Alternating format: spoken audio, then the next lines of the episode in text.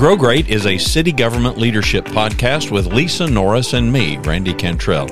Each week we share insights, experiences, and wisdom to help you and your leadership grow great. Our website is growgreat.com. All right, we teased everybody last week that we'd gotten feedback. Let us uh, begin by encouraging you to give us feedback. Go to the website, growgreat.com. Uh, use the contact form.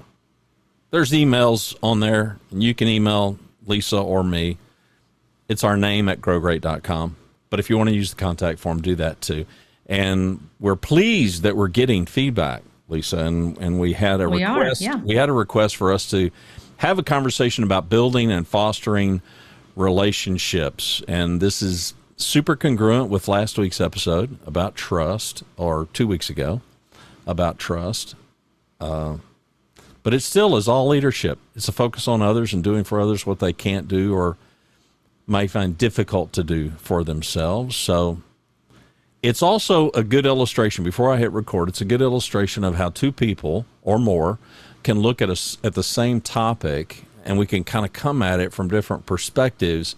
It just proves the value, I think, of collaboration and cooperation and, and working with other people. Agreed. So take off. Take Okay. you want to. Well, I, you know, I think what's so important on building and fostering relationships, especially in leadership, is so much to do with knowing first your people, you know, your team, uh, because the more we know about them personally, those lead to other things about being able um, to interact with them, see how they're doing, to know when there's something off. Uh, so you know if there's they're not acting the same as maybe they usually do.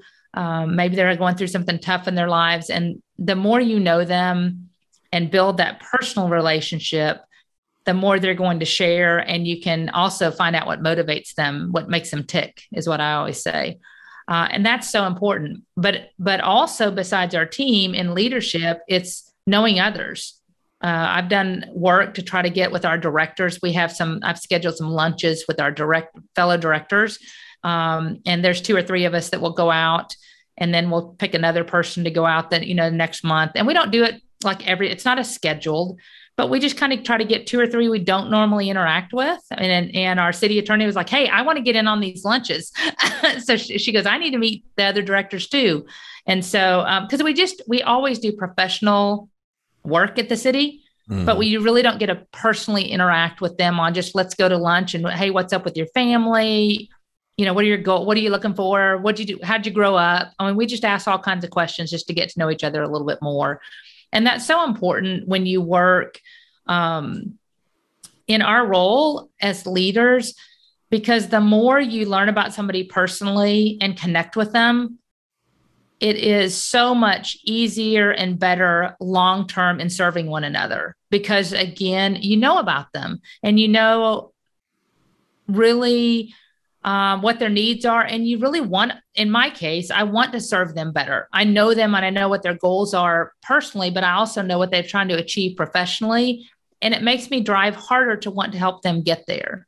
Um, and then lastly that comes into play with our vendors the vendors um, and i've got some stories we can share a little bit later as we dive into this but it's so important with our with our vendors to serve them well and learn about them and and have them learn about you what our culture stands for what we expect because then if they're great vendors which many of ours are are at the city of grand prairie then they want to fit their programming et cetera into our culture and try to live that as well because they are an extension of us and so i think it's important that we know and share those things Yeah, you know, when we first got this request and you and I started kind of noodling this around, my head immediately went to the role of the leaders. Not that it doesn't go to the same places that that your head goes, but in thinking about so many times as leaders we kind of get in a management role. And management role is task oriented. Nothing wrong with that. It's necessary. We've got to get these things done, but that's the management part of our jobs. And I think too many times that can trickle into, if not completely over overwhelm the whole leadership part of it. and we just get fixated on the work and the work that these people are supposed, supposed to be doing. And it's not like we really are viewing these people as people. I mean, they're people and they've got people that love them at home. They got pets at home. They got dreams and aspirations and goals, and they've got some vision, some story in their head of where they want to go.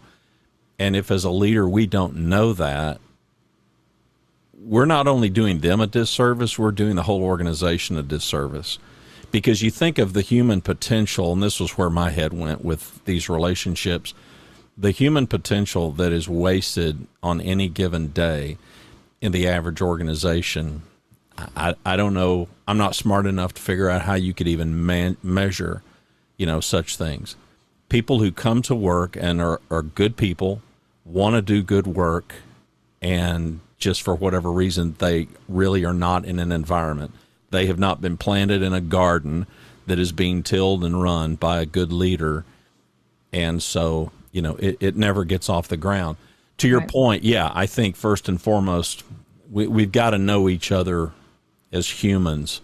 I spend a whole lot of time, as you well know, on the stories that we tell, the stories that we're writing, which is just a metaphor for our life. It's how we're living our life. It's how we see ourselves in the world and where we fit, how we fit. And admittedly, the bigger your team is, I get that it could be a little bit more challenging, but you and I have had conversations about the value of a one on one right between a leader and people. So I don't know. Dive a little bit more deeply into our just our getting to know one another whatever the context that you want, wherever you want to go with it? Well, for me, um, a lot of it just starts. I try to, the basics for me are just kind of walking around for my, let's start with our team. Let's start with the smallest unit first. I start with my team and, and I try to walk around. We're super busy, but I try to get around at least two or three times a week and just kind of walk through and say, How's it going? One of our ladies is working on renovating her bathroom and she got a new standalone tub, you know, the new tubs mm-hmm. that just secure to the ground. Yeah. And so I just check in with her. How's the renovation going. Have we gotten closer? And she's nope, still there. Haven't got, you know, yeah. haven't gotten to it. Uh, another one I know is traveling with their son on his select soccer and ask about the tournaments they had and things like that. And we just kind of go around and almost inevitably somebody's either quiet, I can tell there's emotion or whatever. And I'll just say, you know, you doing okay? And they're like, oh, not really. You know, it's just, and it, they'll go on and you learn a little bit about them in that moment. Um, or I said, do you want to step into the office, you know, where it's a little quieter, um, things like that, or come back and see me. Um, so that, you know, it kind of starts with just that, getting to know them. But as I mentioned earlier, it's so important because through those things, like you and I talk about, you learn somebody's goals. You start, you start seeing a path for them. You start learning about their interests. You start learning about where they want to go, and that leads to the more business business discussions when you do your one-on-ones of okay, you've talked about this in the past. Where are you at on that? Uh, and it just helps you personally and professionally connect with them so that they know you truly are serving them and their best interest. You're keeping that in mind. And as a as a leader, it also helps me to keep that at the forefront. So as I see opportunities come up, I'm connecting them with those. The hardest part is you're going to have turnover when you do that. We don't have other openings. And that's a risk I often see some leaders don't want to take. They'd rather just not discuss anything. Right. Because if they present it and there's an opportunity, they're going to lose somebody and have to retrain. Um, but as leaders, I think we owe that service to our employees that are good. We try to keep them here through culture and mm-hmm. positivity and a teamwork and a little bit of celebrations and things like that. Um, but it starts first at the team level. And um, that's kind of where I go initially, um, and then it, it, rolls up when when I uh, my my leadership team above me. So Cheryl, Steve, they know my future goal is to be an ACM, whether it's here, whether it's somewhere else. Because Don and I were trying to get land. I told him I didn't know where we were going to land when that happens, and then how do we whether I would serve them here or be able to serve another city well. I wanted to be have exposure so that I knew questions to ask because I didn't know what that role would look like. And it would likely be in a much smaller city, could be a city administrator kind of role. Yeah. And so they asked me questions, both Steve and Cheryl independently at different times. They were like, that is that is so good to know. We'll try to get, you know, I said what I can't get exposure to in HR are the business meetings you have like with developers, because I don't know that they're happening. Right. And some of those are private and not. But the point being, I trust them enough to tell them my goals, which doesn't obligate them to fulfill them. I don't expect it. I'm not entitled to that. I don't expect the next opening for me to get that.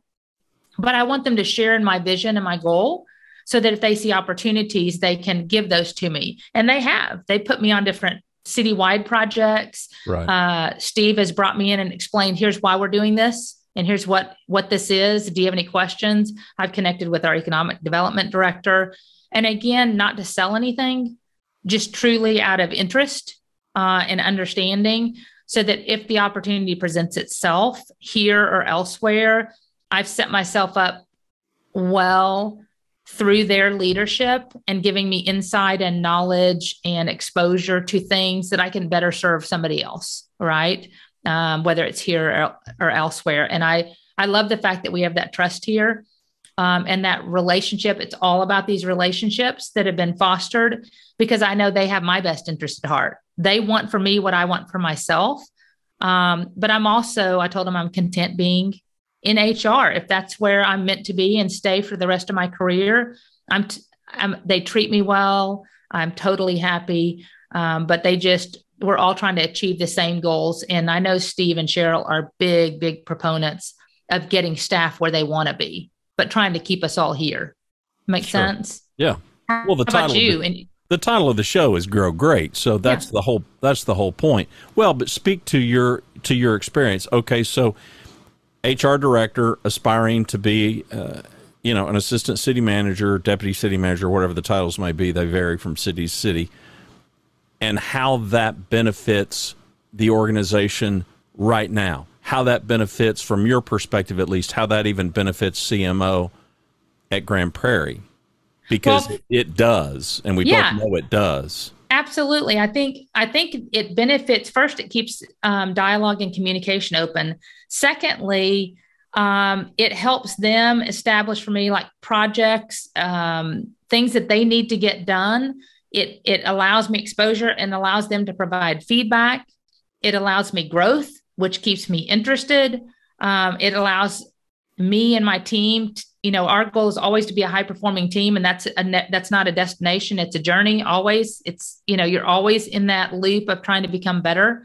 So for me, well, it really helps. It's expanded your understanding of things that you may not have understood before because you just weren't exposed to them. Exactly. And not only that, it it, it has um it's expanded um my ability to help even more because now I'm listening for things that I understand better and the right. impact to that department that I didn't know before. So my I've gotten a more global perspective rather than an HR focused perspective. Yeah, less siloed. That's correct. And so I, am asking better questions. I'm asking I'm understanding bigger things that impact not only me and the department I'm serving, but then I'm, I've got CMO's perspective, the city yeah. manager's office. I'm like, okay, I know, for instance, if I say, well, the budgets, I know the budget's tight. And so we're, we're tightening our belts, but keeping that in mind, let's do, you know, what about, what if we did this, which still gets you where you want to go, but we're thoughtful of the long term impact and sustainability of the budget uh, you know, et cetera. And you can share, and it opens them up too to conversations they may not be aware of. Right. So that we're all thinking on the best interest of the city, on our staff, on our departments. And we're, it's a little bit more, almost a more unified but global approach rather than an HR department servicing the public works director or servicing, you know, the finance department. It's, we've got the city as as the overarching mm-hmm. global approach. I guess is right. the best way to explain it. Yeah. Well, it's it's mutually beneficial. In my in my head, anytime that we're talking about building, fostering relationships, it's got to be mutually beneficial. It can't be all about you. It can't be just okay. Well, what am I going to get out of this thing? It's got to be what can I deliver? What can I give the other person out of this thing? Is it completely altruistic? No. You're looking to get something in return, but you also realize that there's something that you you can deliver to the other person. It's true in our romantic, our marriages. It's true in those relationships. It's true with our kids. It's true at work. It's true, to your point, whether you're talking about vendors, whether you're talking about bosses or superiors, or whether you're talking about peers or or anybody up and down the food chain, as we say. Yeah, it, you know, Randy, it's so interesting because I've learned over time and I've tried to share with staff that are developing up in leadership and those that aren't even in leadership yet but interested. I try to involve them in mm-hmm. different meetings and give perspective. And it's it's so interesting because our benefits team, I've always focused, and I think I told you the story a little bit last week, but I've focused on, I always tell them you cannot discount the value of having a solid vendor relationship so it is because because many, you know, those that are taskmasters, and we all know them and we all have them and we love them. They get stuff knocked out. But often the taskmasters are the ones that are like, I don't need to go eat lunch. I'm just going to eat right here, my little crackers, and I'm good. And I'm like, okay, we need to go have a vendor lunch. They're like, all right, can I leave at like 45 minutes? You know, right. you know, because it's it's it's time and effort away from the task yeah. and they need to get stuff knocked out. Yeah, and I don't know how many list. times over over coaching and my years of leading that I'm like, I cannot express enough the value of these relationships. And it's important when we go to lunch, be engaged, focus on the conversation. Um, and I had a, a gentleman that worked for me that was very, very shy, really a great worker. But I mean, he so shy to the trouble, he had trouble making eye contact with people he would always look down and I'd, I'd say you know really work on eye to eye contact when people are talking because i know you're shy but it appears disinterested. So he did. Over time he would work on that but i'd have him go to lunch and he's like oh, i don't want to go to i said well you hadn't been at the last one so let's just go and just act engaged you know. Um, and so and it's not that he didn't like the vendor. He just said i have too much to get done yeah. And I said, there is a value in this. So we all Focused went on lunch. everything he could be doing while he's wasting that's ex- time. That's exactly right. And yeah. so, uh, so they have the good intent of the department and the city, right? But they right, they sure. just didn't understand the value of this. Mm-hmm. Well, this played out. So that was one example. But recently on my team, we had a real crisis that happened um, relating to a vendor we're implementing, and then TMRS, which is our retirement system and we've had them as long as I've been here. Most cities do, right? That are in TMRS in Texas. Well, we were implementing with this vendor, and it was for retiree billing. And that retiree billing was supposed to be sent when they paid to TMRS, or TMRS sends the check to them and then to us, right? To pay their premiums for the retirees. Well, the date got misunderstood um, nobody's fault. It was just the way it was communicated. It was misunderstood on when that check was going to come across. Well, when it was actually going to come across was after we had cut off the old vendor, but it was going to go to the old vendor. And the old vendor said, All we're going to do is reject your 187 checks and send them back mm-hmm. regular mail, which we know is delayed. Anyway, all this to be said, it was a big mess. And my team, who had worked so hard on this implementation were freaking out. They're like, the, the retirees are going to think their coverage is getting canceled. We had done everything we can in our power to try to get this to work.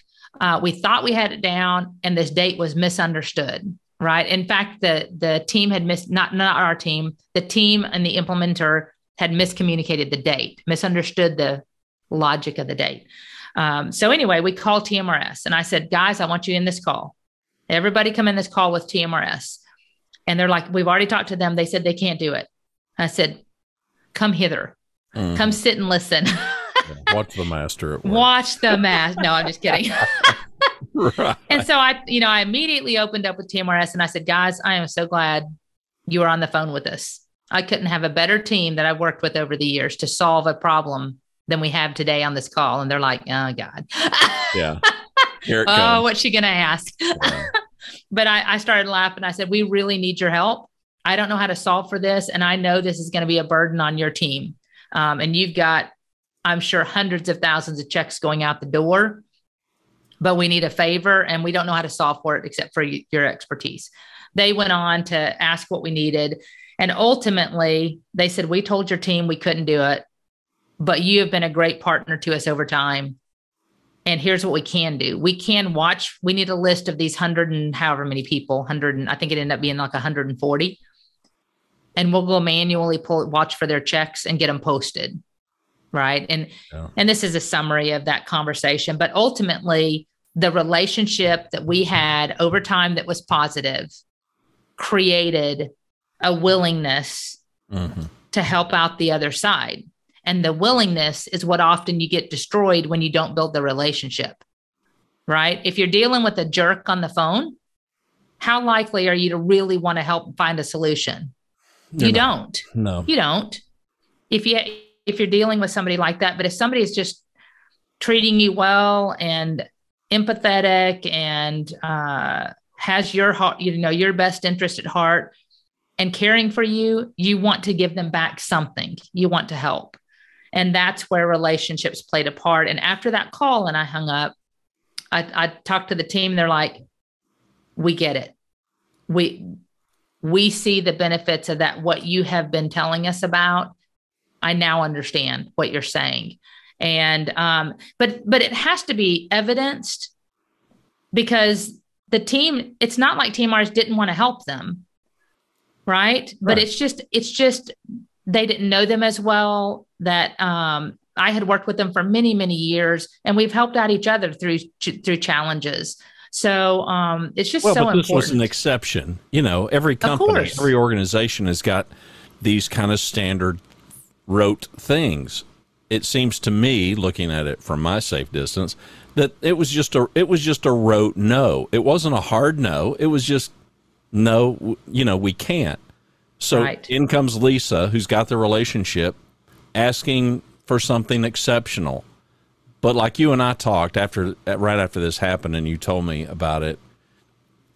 All of the the years of deposit making, I don't mean checks. I mean right. goodwill I mean, in you're you're partnering and you're collaborating and you're helping because vendors need help from the people they're serving as well. Right. Not a one way street. You know, That's they right. they do get a business benefit, but then there's all these other human things that there's these real people who are doing these jobs and these jobs can either be made more difficult or they can be made to happen more easily.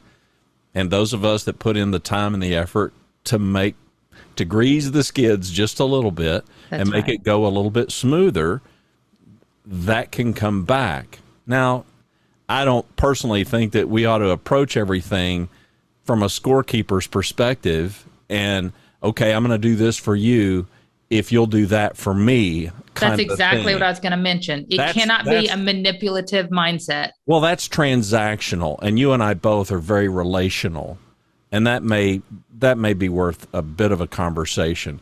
Transaction meaning I do this, if I do this, will you do that? I'm not saying transactions don't have their place, but if you're really trying to foster a relationship, that ain't it. No, scorekeeping is not and that that that will absolutely not get you to the same place. I can tell you that as a fact. That's right. The end result will be completely different than an genuine fostering a relationship because like you said you're you're scorekeeping it's like okay uh, you know the, the theory is okay randy remember last week i did that you know i did the podcast for you on the one i didn't want to do right and now you're okay so okay you owe me yeah so this week that's not a good feeling no. yeah no. that's nobody wants that um i want i want somebody that's genuine that i when they ask for help I am all over it to try to help them. That's what I want. Yeah. Yeah. Well, you know? it seems to me the overarching theme, at least so far in the conversation, is just is our common humanity. That's right. Uh, you know, we're a real person. They're a real person. We've got real stuff to do. They've got real stuff to do. We've got real ambitions and goals and dreams and desires and people we love and pets, and they do too. That's right.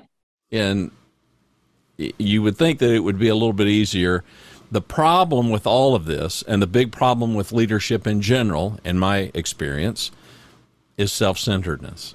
It's selfishness. And while it doesn't look that way with your to do list introvert, but it really is, Mm-hmm. I mean, that's the practical reality of it. I need to be doing this. I need to be doing that, and we we get too self focused. Yes, we need to get our work done. Yes, we need to get our work done really, really well. But at what cost? You know, do we do it to the tune that we we we all perhaps have known. I'm I'm I'm thinking of I'm thinking of some people that I have that have, have worked for me and that I have worked around in, in years past who were spectacular at a thing, maybe spectacular at a couple of things, but they were so aggravating to everybody around them that while their performance might be here, the impact that they had on everybody else is they they drove everybody else's performance down so low yeah, they were detrimental. Yeah, so our common our common humanity can't be lost. One of the things that I think is problematic, and it's a challenge for all of us, and that's just self centeredness, selfishness. So your to do list expert introvert, it doesn't feel like selfishness to him. I can promise you it doesn't, the way you've described him. But that really is what it is. It's I could be doing this, I could be doing that, and not with no focus on the other person and what right. benefit they might be able to derive from him, what he might be able to service for them, what influence and impact he might have for them, as well as what might be reciprocated, what he That's might right. need even today or at some future event that he he might could use their help. So That's there's right. that. That's right. And it's it's so um it's it's always interesting as you learn more about um, individuals. You, there's just i don't know it just builds a willingness to help when they're genuine. Like you know we talked about it can't be about scorekeeping. It can't be about this for that. Um, it has to be a genuine willingness and interest in them personally and professionally because if you don't also remember that as leaders, how can we serve them? If we don't remember what their goals are and remember what's important to them, how can you really serve them well? You can well, serve become, them, but how do you become, do it well? They become relatable, and so do we.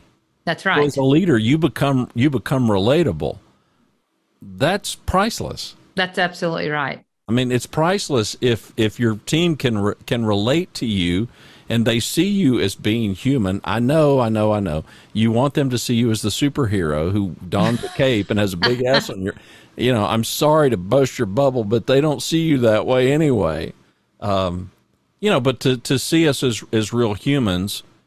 I remember when the pandemic first kicked in, and you and your team, you know, there was some concern, as there was for everybody, for all of us, just the disconnect and just just the check in Right. And it was amazing how many people, well, virtually everybody, any anybody and everybody that I dealt with, they learned very quickly a few things. They they got on these kinds of calls, and of course we were all at home. I still am, uh, but I'm an introvert who's in a cave. uh, you know, a but, dark cave today, Randy. Yeah, but exactly. but but seeing the stuff, seeing the stuff, and yeah. seeing people in their home we'd never most of us had never seen that. Right. We'd never seen our team. We had never seen our our coworkers.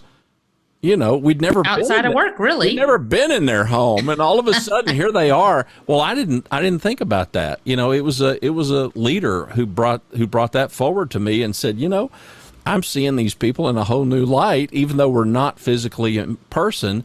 And it's because of this. It's because yeah. you're, you're seeing you're seeing the settings, you know, or or you're. I mean, so many funny stories. I had so many interactions, and I'm sure you did too. You know, cats walking in front of the screen, dogs yeah. barking. The attorney that had the the cat face on, and the judge is like, "I believe you have a cat filter on." he goes, "I assure right. you, I'm not a cat." right, right. You know, but all of that stuff was all of that stuff was great fun, and it had it, it I think it, it had a profound impact on people. And increasingly, it didn't happen right away, at least in my experience, but pretty quickly, leaders realized that just getting on a Zoom call and just checking in, how's everybody doing? Now, you're wired to do that with your team, but not everybody is. To just do this kind of a check in thing, you know, whether it's a Monday morning, hey, how was everybody's weekend? You just kind of go around the horn and and people talk about, you know, a concert they went to or or whatever. Don't minimize the power of that.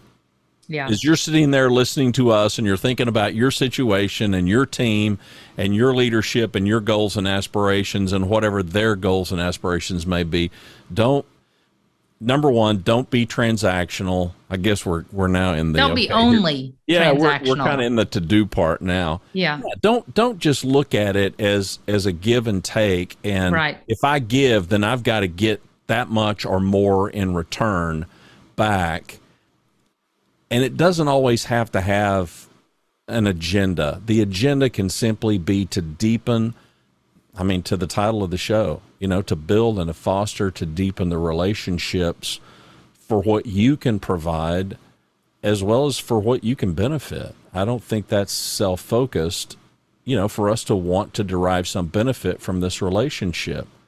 I've Well, been and I think- for going on 45 years. I'm I'm hoping to get something out of this. I have already, right? I mean, otherwise, why do it? So That's right. And and I think it's critical. You were a CEO. Um, I'm not quite at that level yet, but I think it's more important, and we would agree on that. That as you go up up the chain, establishing and building relationships gets more and more crucial to be highly effective. Wouldn't you agree? I mean, Yeah. if, the, if you if you're a if you're a non supervisor, it's critical to maintain a relationship in your team and with your teammates. As you become a supervisor, it becomes more critical to focus on them and understand them. And as you go up in management, and then director, and then assistant city manager, and then city manager, you've got more and more dynamics of these relationships that you have to establish. Um, I know, you know, Steve Dye, our city manager, is an expert at relationships, especially in the community. And he did so much as police chief in working with the media outlets and getting to know them personally and getting to know all of the um, minority leaders and the faith based leaders in the community. And guess what? That reaped reaped rewards. Mhm. Um, you know, when he when there was an issue or a crisis, he had established relationships where you you talked about where you made deposits because in policing it's a tough environment and those relationships become critical when there is a crisis because it- they now trust you to give them the facts as they stand and they come to they came to him. And so i think through his ability to lead and build those relationships was absolutely critical. And it, and even more so as he's now you know moved into the city manager's office and now in uh, the city manager chair those relationships are critical with businesses with our community leaders with the directors and the chain of command and the employees. I mean it's just it gets bigger and bigger and bigger and that necessity is absolutely critical to in my belief to lead well your team regardless of size. I just think it's it's more important that you do it well as you go up the food chain. And you were ceo did you experience that through your career as well Yeah, you know, and it's been said, I didn't say it, somebody smarter and wiser than me said it. You know, it's not who you know, it's who knows you. And the only way to make that happen is to build a relationship. Well, two things, visibility and the relationship. Well, you can't build you can't build a relationship in a cave. And trust me, I am a natural introvert who kind of looks like an extrovert, but I'm mm-hmm. really an introvert. And it can be real easy to just to just do what your to-do list expert wanted to do. Just I'll work through lunch. I just want to get this done. Just leave me alone. It can be super easy for some of us to do that. More difficult for other people to do it. So in my opinion, the higher up you go, the stakes are higher because the decisions that get made have deeper ramifications. So Steve Dye, who's the city manager there in Grand Prairie, Steve has the ability to make decisions that will have a much deeper impact than decisions that you're able to make. that's right Doesn't diminish your ability at all. It just he has it's just got- different he's got a position and some authority and so the magnitude of those decisions well there's a bunch of things in play here none of the least of which is why do the relationships matter because if Steve is able to surround himself with people who have a perspective and he knows that they'll deal with him straight up, they'll tell him what their perspective is. Doesn't mean he has to agree with it. But being in the position he's in, to see it and to hear it helps him with his own clarity. It helps him with his own leadership recipe. As he's following that recipe, and he is, because every great leader does, and, and he's a he's a really rock star kind of a guy, in my opinion. Um, it just gives him clarity. It gives him clarity. Well, if you don't have those relationships, what way too frequently has happened is that emperor has no clothes and nobody's going to tell him. Nobody's going to tell him. There are plenty of leaders who sit down in conference rooms or get on Zoom calls and they are surrounded by, oh, it's great. Yeah, boss. Yeah, boss. That's, and there's not a dissenting voice in the room. Nobody.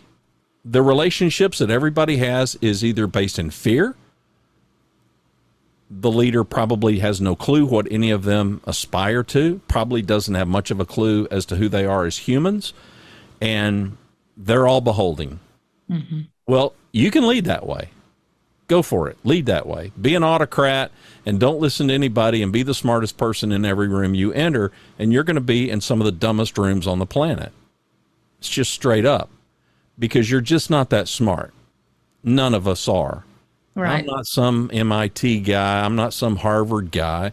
So that collective that that a that a city manager like Steve has been able to do to have these people and the fact that he had the years as a police chief helped because he was a rock star in that role and that gave him this front facing kind of a position much more front facing than you've got for instance yes correct just by nature of the position and he took advantage he took proper wise advantage to foster to build those relationships so that he could get that he could get that feedback. There's no way that a city is the size of Grand Prairie that he's in a position to know everything going on. That's right. Except through the eyes and the experiences of other people. And you know, so as you get higher the perspective changes, the loneliness is a real thing. Mm-hmm. It's just absolutely a real thing. And the way that you can overcome that is to broaden the circle, broaden the relationships, listen for knowledge, try to gain some understanding, always, always, always, always, always driven, you know, with compassion, a focus on others. And I don't know, I mean, other other than focusing on others, for me, that is the bottom line to all mm-hmm. the relationship building. So you have this phone call with the vendor and you're well, I'll ask the question. I won't answer it. Okay, so what are you thinking? You make this phone call to this vendor, and and what are what are you thinking as far as not just the immediacy of the relationship, but now project this time next year. What are you thinking about that relationship as you're making that phone call and you're making that request? Are you what are you thinking? I'm curious. Well, in the moment, I'm I'm not so much thinking of long term um, except for the fact we've got the immediate solution now and that it's it's going to be better because at some point they may need my help as well and i want to be able to return i call it the favor not an expectation of service but mm-hmm. for me it's really about i have faith that they can help me and i need them to know i have faith that they can help me so how can they do it because they are the expert and long term they know I'm going to give it back. Was it on well, the forefront? Did it even come up? It didn't well, even come up. Yeah, but let me reframe it. Okay, so do you have, do you go into that conversation confident that when they need help, you're going to do whatever you can in your power to help them? No, absolutely. Bingo. Because they're because they're making they're making the effort on my behalf, and it makes me want to do it on theirs when they need it. Um, that you know the biggest thing I would tell every, all our listeners here is again, it's all about, to me, a genuine heart. If you don't have a genuine heart on building the relationship, it will not work. If you're going into it with motive, if you're going into it with a, this for that, or I'm going to keep score, or if I do this, I will get something out of it, which again is a focus on self. It's it's not going to work. It won't play out like you hope it will. Because people are going to see that and they're going to be able to read through those lines. They're going to be able to tell. Yep. Right? And none of us I just you can always name somebody that has treated you poorly or not had a good relationship. We all name those, Mm-hmm. right? Um, we can all probably raise up our hand and go, "Here's here's people I would not work with again." Yeah. I fired vendors for this. Yeah. I mean, you know, if it's not genuine, I don't want to work with you because it's not in our culture. Our culture is a genuine culture. We're working on each other's best interest and behalf. Mhm. And vendors are an extension of staff. They Yeah. are serving our customers and they are representing us. So I want them to have that same understanding of what we expect and serve our customers equally well. And anything less is unacceptable. All right. So, uh, ask the magical question that we always end with. So, people in our audience, leaders are, are looking to do better at this. And you say, what? What should they be doing? Maybe they're already doing it, but come on, it could always be done better. Well, number one, I'd listen. Go to your people, whomever they are, go to your vendors, go to your clients, go to your business partners, whatever that looks like in the role you're in, and listen. Be interested, be engaged, be genuine, focus on them and not you, and make sure you're aligning uh, really your business goals and objectives and theirs in what they're interested in as well. Because then it's the it's the same thing we talked about last time about trust. They will go into war with you without question. And um, and that's the main thing for me is just focusing on your people and being genuinely interested in them to our whole series to grow them, right? To get them where they want to be and keep that focus uh, and build those relationships because as you mentioned, you'll need that deposit back sometime in the future. So we just got to invest in one another for the best interest of everybody involved. Well, the day that comes that you can do it all by yourself and you don't need any other human, then I guess you can go any way you want to go. But I don't think that time's ever coming. It's never come for me so far. And you're 65 and I'm almost Yeah. 55 You and know, it, the- it ain't happened for me yet. No, I got news for you. The older the older you get, the the more you realize how dependent you are on other people. And I mean that in the best way possible. I don't mean dependent in terms of of coercion or imposing, but you just do. You just realize that you can fly so much further and go so much faster with other people uh, I, I do some work with a gentleman named Leo Bottary. Leo wrote a book called The Power of Peers. And it's nothing that he came up with, but it's a little exercise that he does. So if he's got a room of, of a couple of hundred people, and it's something that if you've got a big team, you could easily do this. And it illustrates the power the power of other people, which is really kind of the focal point for today's show. So you can have somebody stand up, one person stand up, and now envision your favorite team. Doesn't matter what sport, but your favorite team, and they are seconds away from winning the whole thing, from getting the championship, hoisting the trophy, and now stand up in front of this room of people and cheer like you would cheer if you were in the stands or if you were at home watching this thing. And of course, it's super uncomfortable. And a single person trying to fill a room like that is is intimidating but you can find some brave soul that will do it of course and then we you know then, then we all kind of applaud the person's bravery in doing this. Now you can ask the whole room okay now i want everybody to stand up. And so 80 200 people whatever. Now everybody think about your favorite team. Your own favorite team. And i'm going to count to three and at three i want everybody to cheer like you're in the stands well, it's way easier. Yeah.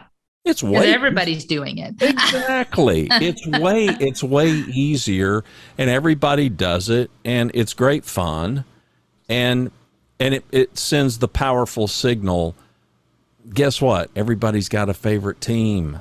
You know, we're we're, we're all human. We're all, we all feel these things. The person who stood up by themselves, we're all sitting here thinking the same thing. Man, I'm glad that's not me. Yeah. You know, right? I mean, it's it's this common all of this common emotion and fear and anxiety and joy and happiness and peace and whatever else we all feel too. Well, and you know, I think the same thing can be said as you as you go up in your leadership journey and you increase in your roles. I would say the reliance on people becomes more and more and more. I mean, absolutely. You do you are not going up the chain, and I'm not saying this selfishly. You're not going up the chain so that you can take now on all the work. Right? The Well, you challenge can. is you have to be the master or the the uh what do it's you call it for the orchestra? ringleader. It's much Yeah. more of a you know you got yeah you got to be the conductor of the whole the thing. conductor yeah you have to be the conductor of all the moving parts and rely upon the experts to get you information and wisdom to make really great decisions so reliance on people becomes more and th- you know i think back in my career when i was uh, an analyst in carrollton and and that analyst i was in charge of projects and things like that i was the do i was the absolute doer i was the front line and then as i became a supervisor I was still a doer, but then I had to manage the task and make sure all the other projects got done. Yeah. And then as you become manager, now it's you're over multiple areas and multiple types of uh, projects and benefits and employment and recruitment. And you know, it's not one area, so it just gets bigger and bigger. And without your people, and without your people believing in you to lead them, you can't get as much done as you need to get done. Right? You can't you can get the best out of people when they know you believe in them and again you have their best interest at heart. They become high performers. But you got to recognize that. You Well, have that's the very reason we have to build these relationships and re- and trust our people and reward them and recognize and all the pieces, especially like our leadership recipe we've talked about. Having humility, asking the questions, what's impacting them, how do we fix it? Don't tell them because it's likely you don't know the best answer. You're not the one doing all the work. Yeah. Right. Well, You know? the higher up you go, the more the more you're able to do for other people, which is a really a really powerful positive thing.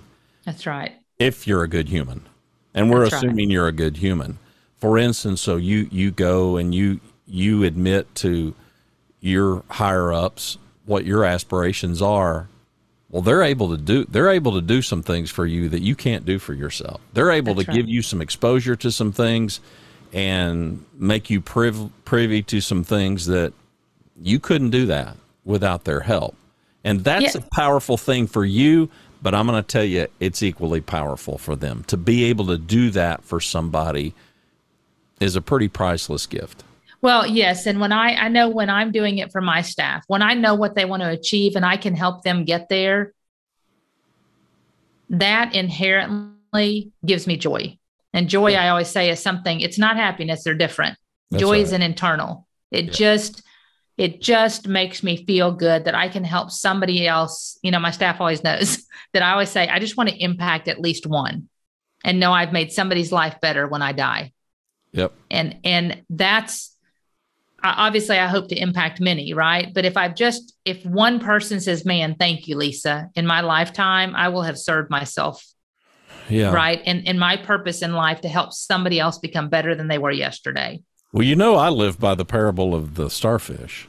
Yes. You know so i mean and i've talked about that before you know the little boy on the beach throwing starfish in. Old man you know you're not going to make a difference. Look there's thousands of them throws one in. Well it made a difference to that one.